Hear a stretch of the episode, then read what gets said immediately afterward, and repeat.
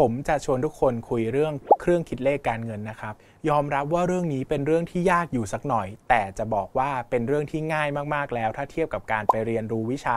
การเงินหรือ Finance ด้วยตัวเองนะครับหลังจากที่เราพูดคุยกันไปยาวนานมากมายเกี่ยวกับมูลค่าเงินตามเวลาเป้าหมายทางการเงินและการลงทุนแล้วเราจะเข้าใจแล้วนะครับว่าเงินในแต่ละช่วงเวลามีมูลค่าไม่เท่ากันเราจึงจำเป็นจะต้องลงทุนเพื่ออนาคตเพื่อไปถึงเป้าหมายทางการเงินได้แต่คำถามครับว่าถ้าเรามีเป้าหมายทางการเงินแบบนี้เราจะลงทุนอย่างไรเพื่อไปถึงอนาคตได้คำตอบนั้นอยู่ในเครื่องคิดเลขทางการเงินครับเครื่องคิดเลขทางการเงินนะครับก็เป็นอุปกรณ์อย่างหนึ่งที่ค่อนข้างจะเป็นเบสิกมากๆในวงการการเงินแล้วก็มีการเปิดให้ใช้ฟรีอย่างแพร่หลายนะครับผมแนะนำว่าสำหรับใครที่ถนัดใช้ในมือถือนะครับให้โหลดแอปพลิเคชันที่มีชื่อว่า อี แซด Financial Calculator นะครับหรือว่าใครถนัดใช้ในคอมพิวเตอร์นะครับก็เสิร์ชใน Google หาเว็บไซต์นะครับโดยเสิร์ชคำว่า อี แซด Financial Calculator นะครับสามารถใช้ฟรีได้ในทั้งแบบแอปพลิเคชันแล้วก็ใช้ฟรีได้ในทั้งแบบเว็บไซต์นะครับเวลาเราเข้าไปที่ Financial Calculator หรือเครื่องคิดเลขการเงินแล้วนะครับให้เข้าไปในหัวข้อ Time Value of Money นะครับหรือว่า ที วี เอ็ม นะครับ ที วี เอ็ม นั้นนะครับเข้าไปจะใช้ในการคำนวณมูลค่าเงินลงทุนที่จะพาเราไปถึงเป้าหมายทางการเงินได้เข้าไปใน Time Value of Money นะครับเราจะเจอตัวแปรทั้งหมดห้าตัวไม่ต้องตกใจไปนะครับความจริงมันง่ายกว่าที่ทุกคนคิดมากตัวแปรตัวแรกนะครับก็คือ present value นะครับ พี วี หรือว่ามูลค่าเงินในปัจจุบันนั่นเองก็คือเงินเริ่มต้นของเราในทุกวันนี้ว่าเรามีเงินเท่าไหร่นะครับสองคือ เอฟ วี หรือ future value นะครับมูลค่าเงินในอนาคตก็คือว่าถ้าเราลงทุนในแบบแผนนี้อนาคตเราจะมีเงินเท่าไหร่นะครับสามคือ พี เอ็ม ที นะครับหรือว่าที่เราเรียกเป็นภาษาไทยว่าเงินงวดนะครับเงินงวดก็คือเงินที่เราเติมเข้าไปหรือถอนออกมาในระยะเวลาระหว่างที่เราลงทุนนะครับ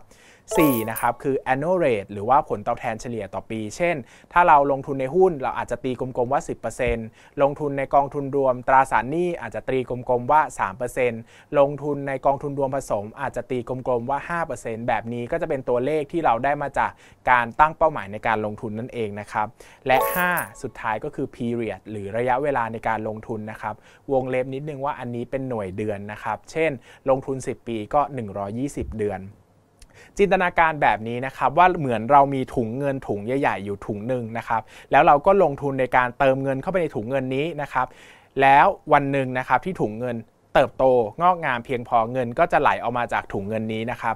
สัญลักษณ์การไหลเข้าคือเครื่องหมายลบสัญลักษณ์การไหลออกคือเครื่องหมายบวกดังนั้นเงินก้อนแรกที่เราเติมไปหรือว่า present value นะครับเงินที่เติมเข้าไปลงทุนก้อนแรกต้องเป็นเครื่องหมายลบหรือว่าเงินเติมลงทุนในแต่ละเดือนที่เราเติมเข้าไปในถุงเงินก็ต้องเป็นเครื่องหมายลบเช่นกันเพราะว่าเราลงทุนโดยการเติมเงินเข้าไปในระบบแต่เมื่อถึงเป้าหมายทางการเงินในอนาคตของเราแล้วนะครับเงินที่ไหลออกมาจะต้องเป็นบวกเพราะว่าเราจะนำเงินจากถุงเงินนี้ออกไปใช้แล้วดังนั้นเนี่ยในเครื่องคิดเลขการเงินในหัวข้อ time value of money นะครับจะประกอบด้วยห้าตัวแปรอย่างที่ผมแจ้งไปแล้วแน่นอนครับว่าเราขอให้เรารู้สี่ตัวแปรแล้วเราจะหาตัวแปรสุดท้ายนะครับได้หมดเลยนะครับเช่นคุณอาจจะรู้ present value future value annual rate period นะครับแล้วก็หา พี เอ็ม ที ก็ได้หรือว่ารู้แล้วว่ามีเงินต้นเท่าไหร่นะครับเงินงวดเท่าไหร่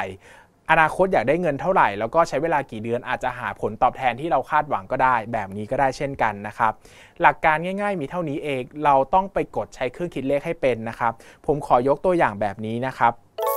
ตัวอย่างนะครับนายปุณต้องการเก็บเงินให้ได้สิบล้านบาทภายในเวลาสิบปีนะครับผลตอบแทนคาดหวังอยู่ที่ปีละ สิบเปอร์เซ็นต์ มีเงินต้นหนึ่งล้านบาทนายปุณต้องเก็บเงินเพิ่มอีกเดือนละเท่าไหร่ถึงจะถึงเป้าหมายทางการเงินได้ตามที่ตั้งไว้นะครับแบบนี้ค่อยๆถอดสมการออกมาด้วยกันนะครับต้องการเก็บเงินให้ได้สิบล้านบาทแปลว่าอนาคตอยากมีเงินสิบล้านบาทfuture value ต้องเป็นสิบล้านถูกต้องไหมครับและเป็นเครื่องหมายบวกด้วยเพราะว่าเราถอนเงินออกมาจากถุงเงินนะครับภายในเวลาสิบปี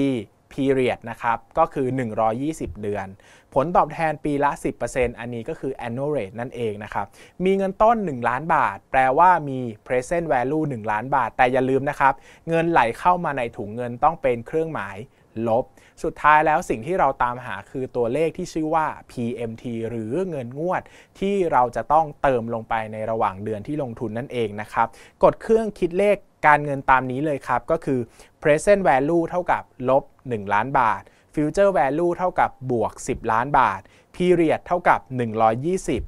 annual rate เท่ากับ สิบเปอร์เซ็นต์และกดหา พี เอ็ม ที นะครับถ้าเรากดถูกต้องตามนี้นะครับคำนวณจะได้ออกมาเป็นลบ สามหมื่นห้าพันหกร้อยสอง บาทกับสามสิบสามสตางค์นะครับ